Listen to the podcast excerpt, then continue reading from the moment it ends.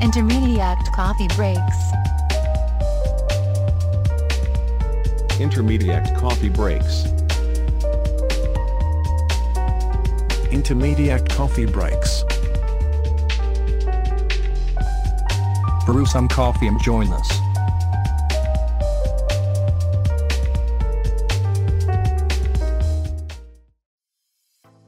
Καλησπέρα και καλώς ήρθατε στο Intermediate Coffee Break νούμερο 14 αυτό του Δεκεμβρίου, αυτό που συμβαίνει ε, και εξακολουθεί να συμβαίνει αυτή την τρελή χρονιά του 2020 ακόμα μες στον COVID, ακόμα μες στην καραντίνα, online ξανά ε, το coffee break μας, αυτό που είναι λίγο πριν από τα Χριστούγεννα, αυτό που προσπαθεί λίγο ε, αυτή την περίοδο να μας δώσει χαμόγελα μέσα στα χρώματα, μέσα στο πνεύμα των Χριστουγέννων. Είμαστε εδώ όμως πάλι να κάνουμε το 14ο σειρά coffee break, σήμερα μεγάλη χαρά και τιμή έχουμε μαζί, ε, μαζί μας τον Γεράσιμο Φεσιάν, έναν πολύ καλό φίλο της Intermediate ε, και έναν ακτιβιστή ε, για τα δικαιώματα των ΑΜΕΑ εδώ και κοντά δύο δεκαετίες.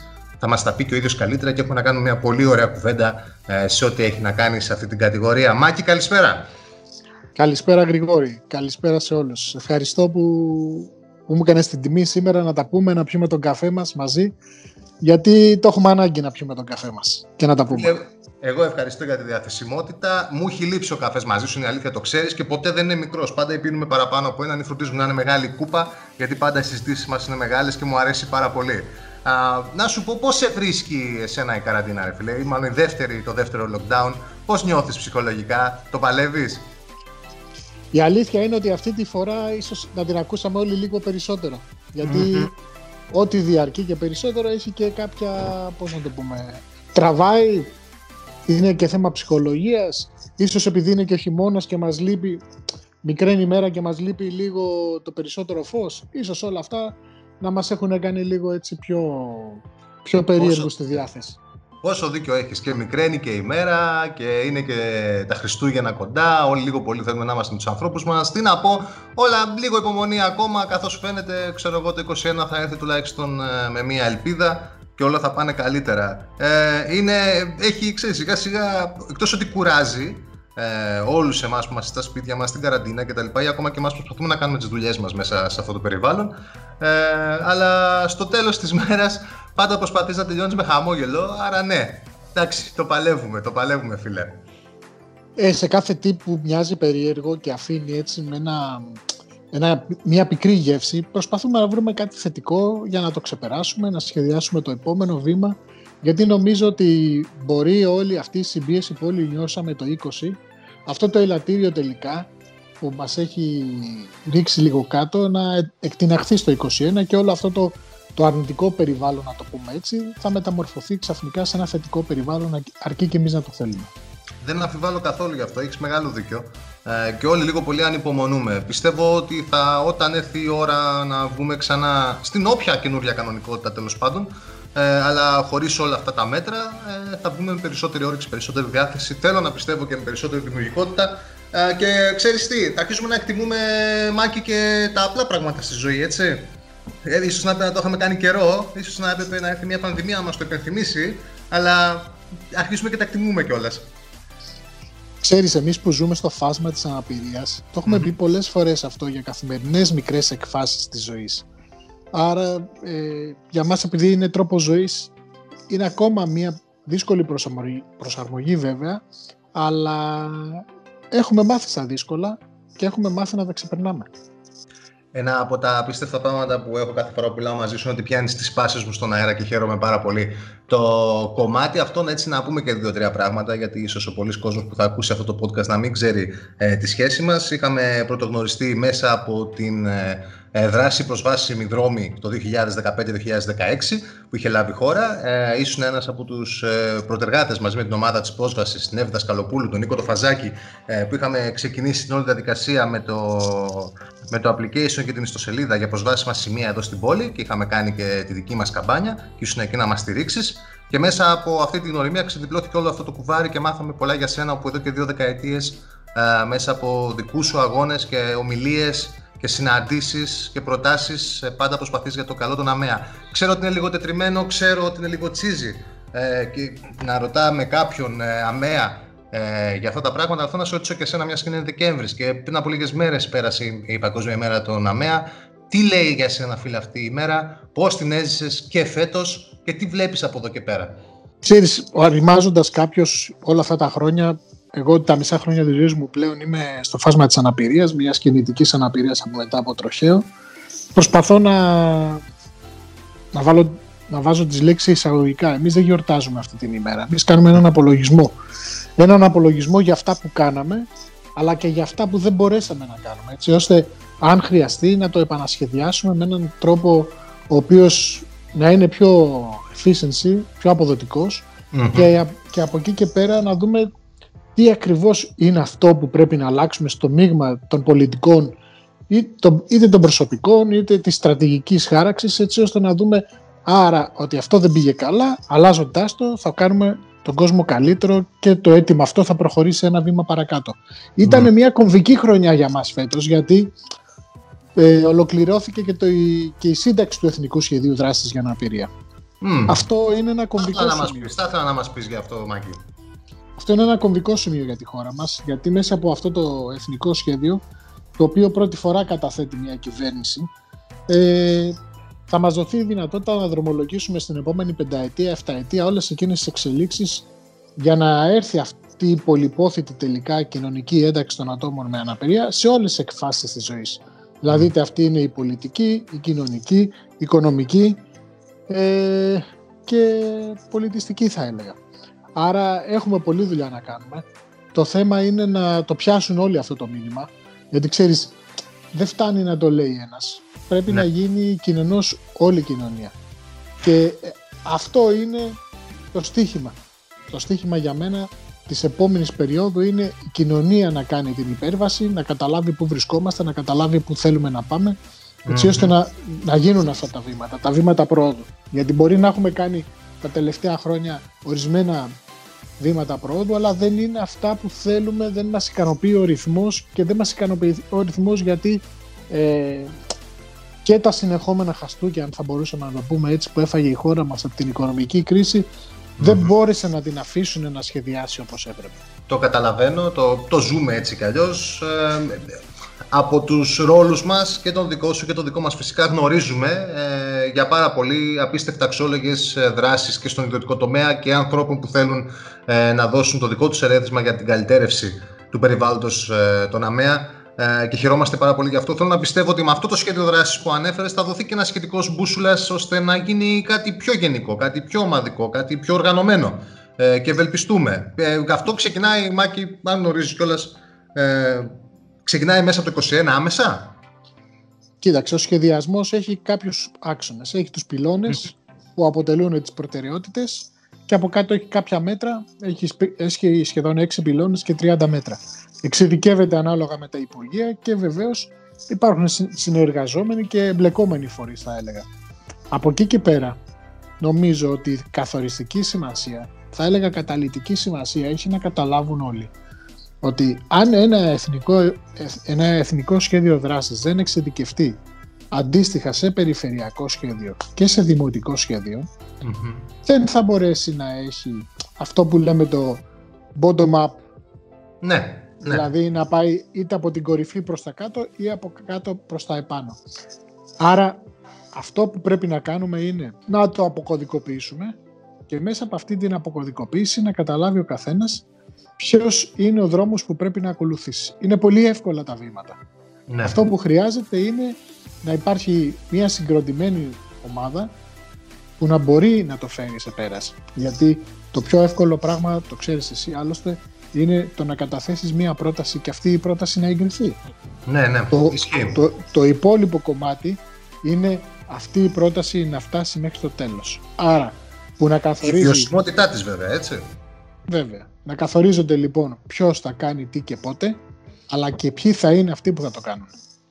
Φυσικά, βέβαια, από το γενικό να πάμε στο ειδικό και φυσικά να πάμε και στο πρακτικό. Το, η πρακτικότητα ε, είναι κάτι κιόλας που σε συντροφεύει πολύ ε, και στις δηλώσεις σου και στη γραφή σου ε, και εμένα προσωπικά μου αρέσει πάρα πολύ το διαβάζω γιατί και εγώ όντας πρακτικός άνθρωπος μου αρέσει ε, και πάντα στέκεσαι και στις πρακτικές δυσκολίες οι οποίες είναι αρκετές ε, ε, σε ό,τι έχει να κάνει κυρίως στη μετακίνηση των ΑΜΕΑ μέσα στην πόλη.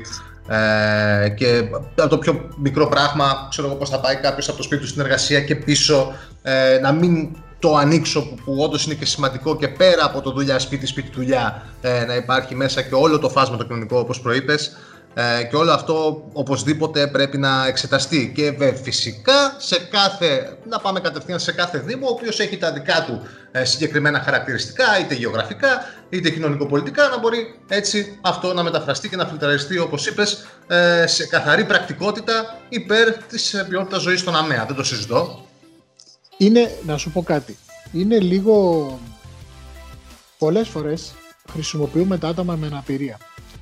Αυτό που θα έπρεπε να βλέπουμε ως μια μεγαλύτερη εικόνα δεν είναι μόνο η κίνηση των ατόμων με αναπηρία. Εσύ έχεις μικρά παιδιά αυτή τη στιγμή μπορείς Α, να φίλε, συμφωνήσεις. Φίλε, Μπορείς να φίλε, συμφωνήσεις. είπες τώρα μεγάλη κουβέντα, είπες μεγάλη κουβέντα. Ε, μ' Νομίζω- ακούει συνεχώς η, η, περι- η γειτονιά μου και η ευρύτερη περιοχή κάθε μέρα. κάθε Νομίζω- μέρα από τις φωνές. Νομίζω, νομίζω λοιπόν Γρηγόρη ότι η μεγάλη εικόνα που πρέπει να δούμε και να συνομολογήσουμε ως κοινότητα και να συμφωνήσουμε είναι το πώς αυτή η βιώσιμη κινητικότητα μπορεί αστικά να είναι αυτό που είπαμε και πριν βιώσιμη. Ακριβώς. Άρα λοιπόν πηγαίνοντας προς το 2050 όπου το 1 τρίτο του πληθυσμού μας θα είναι 65 plus θα πρέπει να αναρωτηθούμε πώς μπορούμε να μετατρέψουμε τα εμπόδια να τα εξαλείψουμε μάλλον τα εμπόδια και να μετατρέψουμε την πόλη μας από μια πόλη που είναι επικίνδυνη στο να ζεις να γίνει μια πόλη να ζεις. Μμ. Τόσο απλά. Πολύ σωστό, πολύ σωστό. Να, να σου πω και κάτι παραδείγματο χάρη. Ε, ε, διόρθωσέ με αν κάνω λάθος.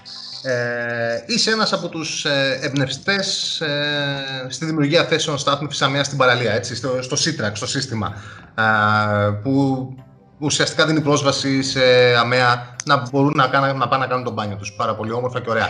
Αυτό από μόνο του, σε αυτή τη διάρκεια των ετών ο, που τρέχει το CITRAC, και τώρα θα ήθελα να μου δώσει και κάποια νούμερα, αν γνωρίζεις πανελλαδικά, γιατί ξέρω ότι έχει επεκταθεί και χαίρομαι πάρα πολύ. Κάθε φορά που βλέπω ένα καινούργιο CITRAC σε κάποια παραλία, χαίρομαι πάρα πολύ.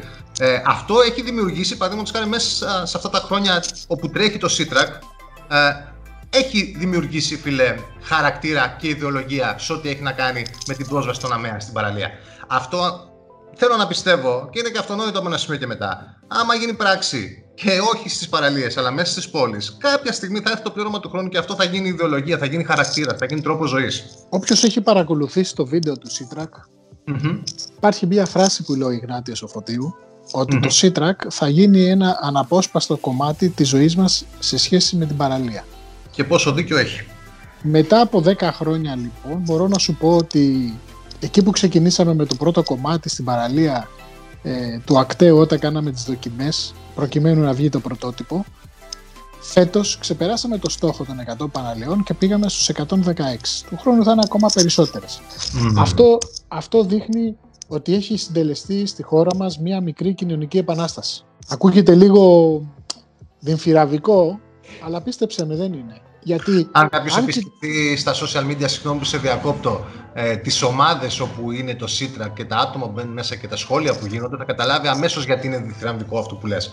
Εάν δούμε την εικόνα, το πώς έμπαινε ένα άτομο με κινητική αναπηρία 10 χρόνια πριν και την εικόνα πώς μπαίνει σήμερα και, τις- και την παροχή των υπηρεσιών που μπορεί να έχει σε μια ολοκληρωμένη προσβάσιμη θαλάσ- σε, σε έναν ολοκληρωμένο προσβάσιμο θαλάσσιο προορισμό, θα δούμε ότι είναι η μέρα με τη νύχτα η διαφορά τους. Δηλαδή, πριν από 10 χρόνια θα έπρεπε να έχεις μια τετράδα ατόμων για να σε κουβαλήσει σαν σακί από πατάτες, να σε Ναι. βάλει μέσα στη θάλασσα και να σε βγάλει από τη θάλασσα.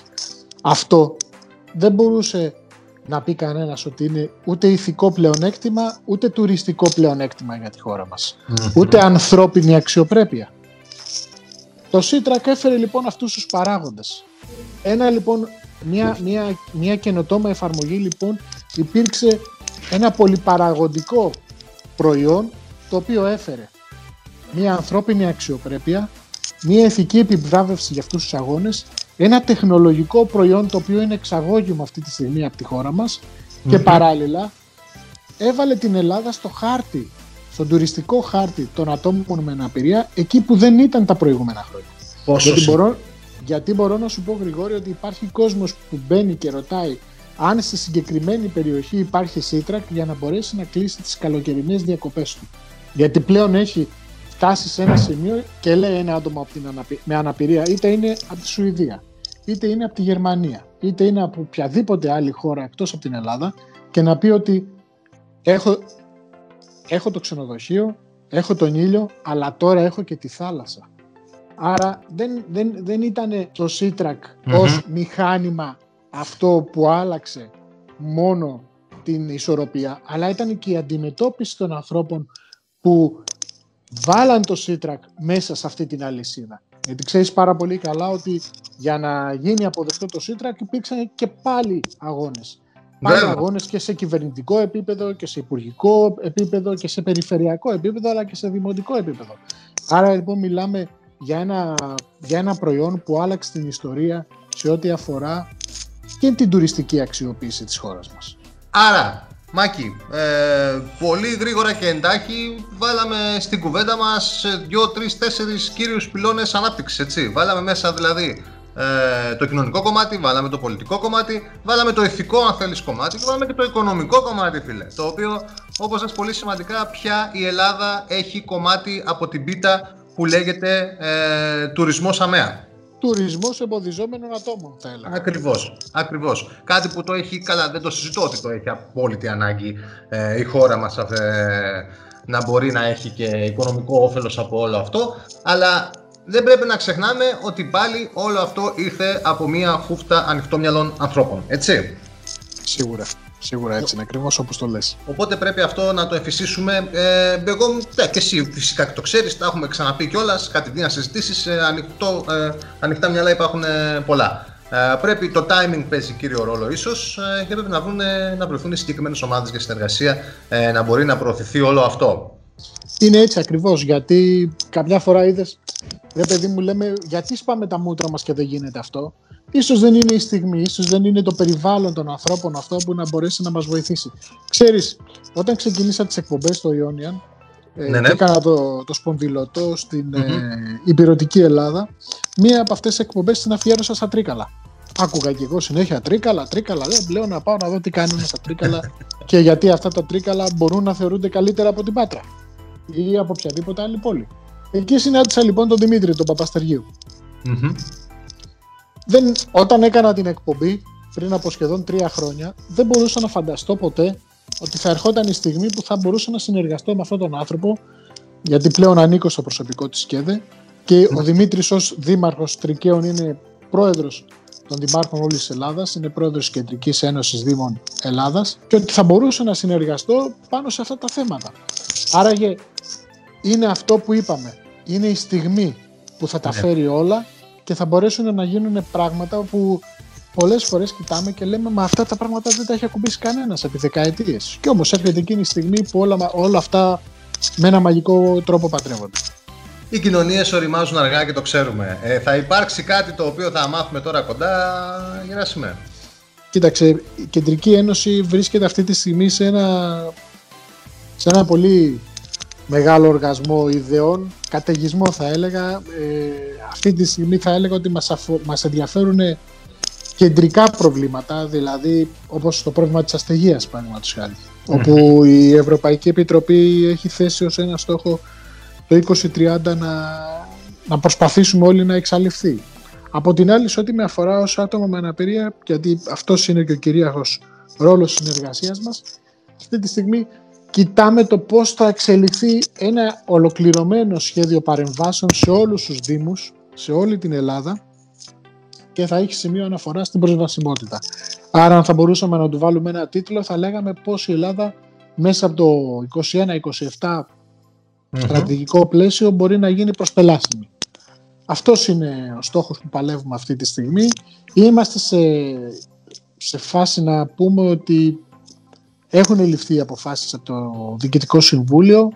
Θέλω να πιστεύω ότι μέσα στο επόμενο εξάμεινο θα έχουμε τον ε, τεχνικό σύμβουλο Παύλα Μελετητή, ο οποίος θα μας δώσει τη μελέτη για το πού ακριβώς πάμε και μέχρι την 1η Σεπτέμβρη, αν όλα πάνε καλά, θα έχουμε καταθέσει την πρόταση για την υλοποίηση της δράσης του Υπουργείου Ανάπτυξης έτσι ώστε να είναι μια ολοκληρωμένη προσέγγιση με εξασφαλισμένους οικονομικούς πόρους από το ΕΣΠΑ για να μπορέσει να γίνει κιόλας. Πάρα πολύ ωραία. Και αυτό ταυτόχρονα με το σχέδιο δράσης το οποίο ήδη έχει ανακοινωθεί, έτσι. Όλα α, είναι σαν παράλληλα προγράμματα και όλα πάνε για τον ίδιο στόχο, σωστά; Ακριβώς, ακριβώς. Γιατί αν παρατηρήσουμε το σχέδιο δράσης έχει ακουμπήσει όλους τους, όλους τους άξονες σε όλες τις εκφάσεις της ζωής. Δίνει μια, για μένα και σωστά τη δίνει, δίνει μια ιδιαίτερη σημασία σε, και στις αναπηρίες οι οποίες τα προηγούμενα χρόνια δεν είχαν ε, δεν δε, δε τις είχαμε αφουγκραστεί σαν, ε, είτε σαν πολιτικός κόσμος είτε σαν κοινότητα όπως το φάσμα του αυτισμού Ναι. όπως η νοητική στέρηση και δείχνει, υπάρχει μια, μια προτεραιότητα να το πούμε έτσι μέσα από το σχέδιο δράσης και προς αυτές τις, ε, τις αναπηρίες γιατί ξέρεις πολύ καλά ότι αυτές οι αναπηρίες χρήζουν μιας πρώιμης ε, μελέτης ε, Βέβαια. και μιας, και μιας εκ- ειδικής εκπαιδευτικής ανάγκης. Άρα Βέβαια. μέσα από αυτό το πλαίσιο θεωρώ ότι η χώρα μας τα επόμενα πέντε χρόνια θα έχει κάνει βήματα πρόοδου, μαζικά πάρα πολλά και αυτό είναι προς τη θετική κατεύθυνση. Θα, θα έλεγα ότι όπως και η κάρτα αναπηρίας είναι μια θετική κατεύθυνση.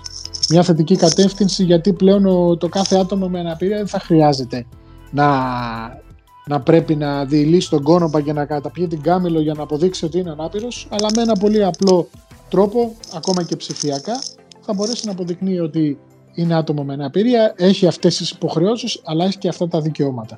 Άρα ο- η ζωή όλων τίνει να γίνει πιο εύκολη. Σημαντικότατο και σπουδαίες πληροφορίες που μας δίνεις και ναι, πρέπει, πρέπει, πρέπει, πρέπει ο, όλος αυτός ο Γολγοθάς, αν μου επιτρέπεις, ε, το να να αποδείξουν ότι δεν είναι ελέφαντες κάθε φορά, όσο γίνεται αυτό να το λιγοστέψουμε είναι πολύ σημαντικό. Ε, Πάμε βέβαια, λίγο. γιατί, Ναι. γιατί να σου πω κάτι θα ήταν οξύμορο να μιλάμε για το gov.gr το οποίο έχει δώσει ε, ανάσα σε όλους μας γιατί μπορούν πράγματα να γίνουν ηλεκτρονικά πλέον Βάρη- αναφέρω έτσι τυχαία την άλλη, συνταγω... την άλλη συνταγογράφηση και Ναι. από εκεί και πέρα να μην μπορούμε να βοηθήσουμε ομάδες του πληθυσμού οι οποίες πλέον δεν χρειάζεται να μετακινηθούν για απλά πράγματα. Έτσι. Για ποιο λόγο δηλαδή να βάλεις ένα συνάνθρωπό σου σε μια διαδικασία από τη στιγμή που μπορείς να το παρέχεις κάτι ηλεκτρονικά και από μια οριζοντοποιημένη διαδικασία να παίρνει το κάθε τι που δικαιούται χωρίς να πρέπει να πάει να στηθεί σε ένα κισέ. Νομίζω ότι αυτό αποδεικνύει και ένα πολιτισμό. Ε, οπωσδήποτε. Και ένα σεβασμό, αν θέλεις, ε, παραπάνω.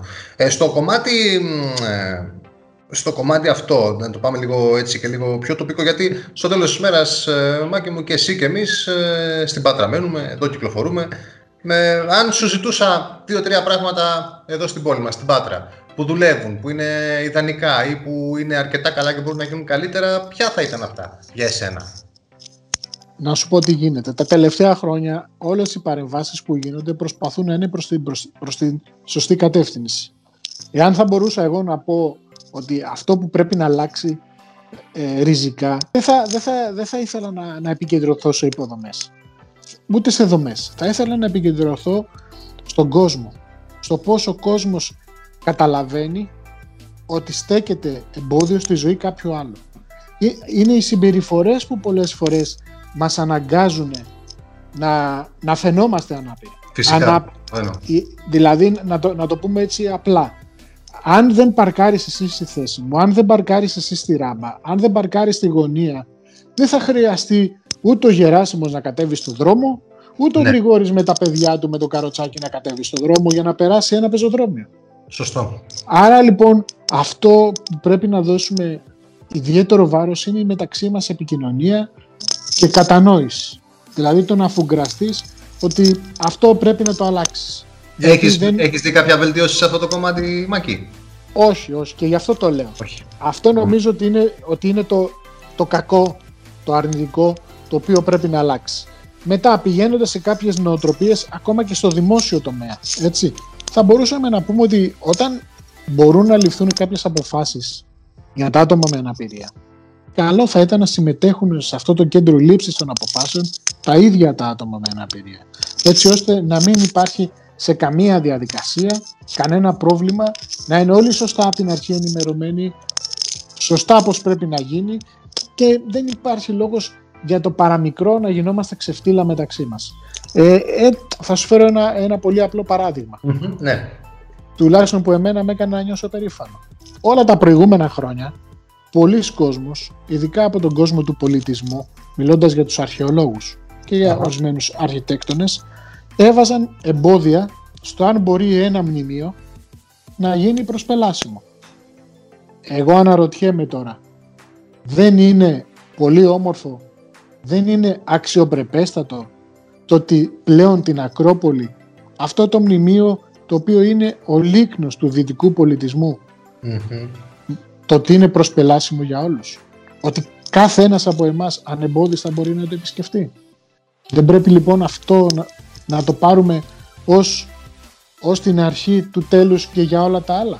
Δεν ήταν, δεν ήταν η παρέμβαση του Ίδρυμα, του Ιδρύματος Σταύρου Νιάρχου με το, με το κέντρο πολιτισμού το οποίο δημιούργησε μία παρέμβαση που έδειχνε πώς, που δείχνει μάλλον, που δείχνει πώς πρέπει να είναι κάθε δημόσια, κάθε δημόσια, ειδικά αυτές που έχουν να κάνουν με τη συγκέντρωση του κενού κατασκευή, πώς θα έπρεπε να είναι. Δεν είναι ένα όνειρο το ότι μπορείς παντού να βρεθείς, χωρίς εμπόδια επίσης.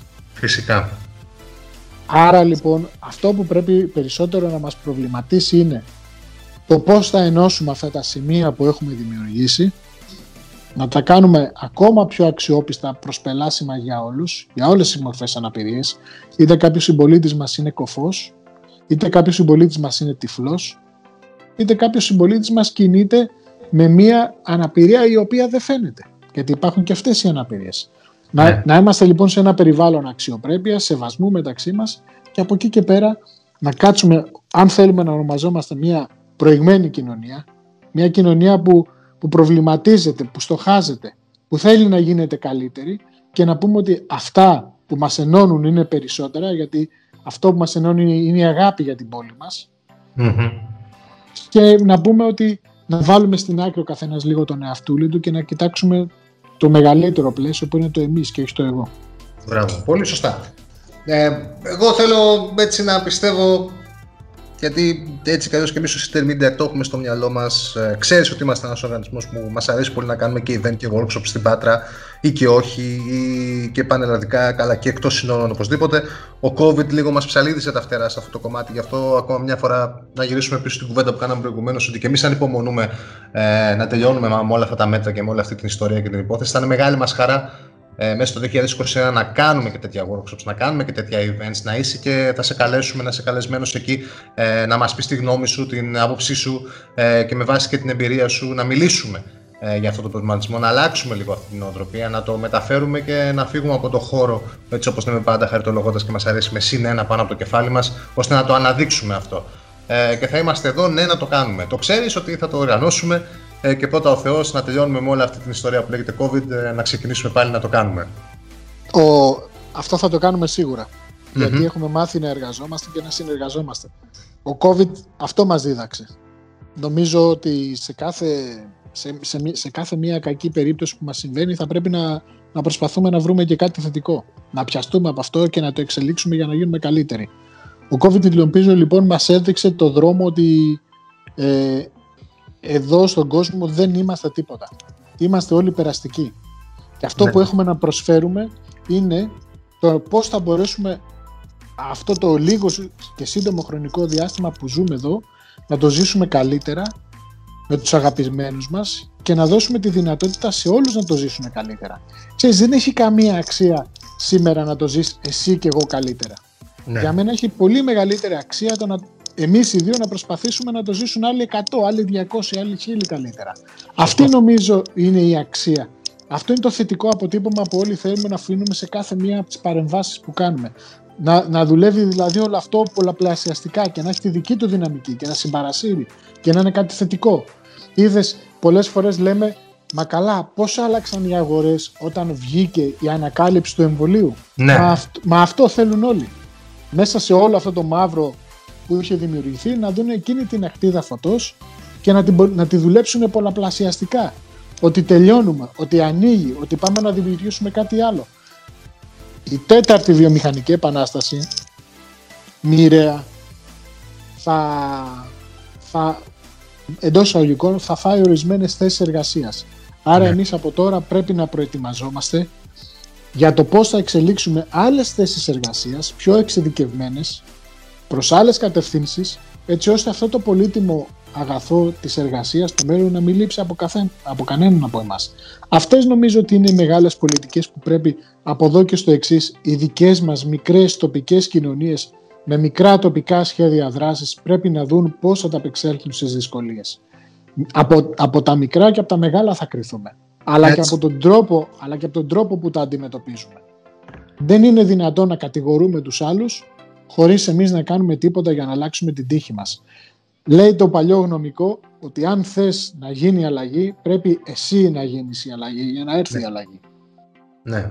Όπως και το, το άλλο που επίσης μου αρέσει και εμένα που λέει δεν μπορείς να, να ζητάς διαφορετικά αποτελέσματα αν κάνεις συνέχεια τα ίδια πράγματα. Άρα, σωστό, σωστό, σωστό. θα κάνουμε κάτι διαφορετικό, θα, θα έρθει και κάτι διαφορετικό. Μάκη, σε ευχαριστώ πολύ για την παρουσία σου στο coffee break μας. Εγώ σε ευχαριστώ για την πρόσκληση. Να ευχηθώ να έχουμε καλές γιορτές, καλά Χριστούγεννα, καλή πρωτοχρονιά και το 2021 να είναι γεμάτο υγεία για όλο τον κόσμο, αγάπη, τύχη και ειρήνη. Επίσης, καλέ μου φίλε, επίσης καλές γιορτές να έχουμε, ε, να παραμείνουμε όλοι υγιείς, ε, να περάσουμε τους δικούς μας ανθρώπους, ε, αυτά τα ζεστά λόγια που είπες προηγουμένως με τους ανθρώπους μας, να μπορέσουμε να έχουμε καλές γιορτές και να έρθει μια νέα χρονιά όπου θα φέρει την ελπίδα και μια διαφορετική καινούρια ημέρα και μια καινούρια καθημερινότητα που οπωσδήποτε θέλω να πιστεύω, όλοι μας το ελπίζουμε, θα είναι πολύ καλύτερη από αυτή που βιώσαμε τη χρονιά που μας πέρασε. Κάπου εδώ κλείνουμε το 14ο Coffee Break στη σειρά. Κλείνουμε και αυτή τη χρονιά με αυτό το Δεκέμβρη. Ε, εύχομαι προσωπικά ε, σε όλους σας να έχετε καλές γιορτές, να είστε καλά με τους ανθρώπους σας, να παραμείνετε υγιείς και ασφαλείς το 2021 θέλουμε όλοι να πιστεύουμε ότι θα είναι λίγο καλύτερο. Εμείς θα είμαστε πάντα εδώ, είτε διαζώσει είτε online, να μπορούμε να μοιραζόμαστε πράγματα που πιστεύουμε ότι αξίζει ότι πρέπει να μοιραστούν.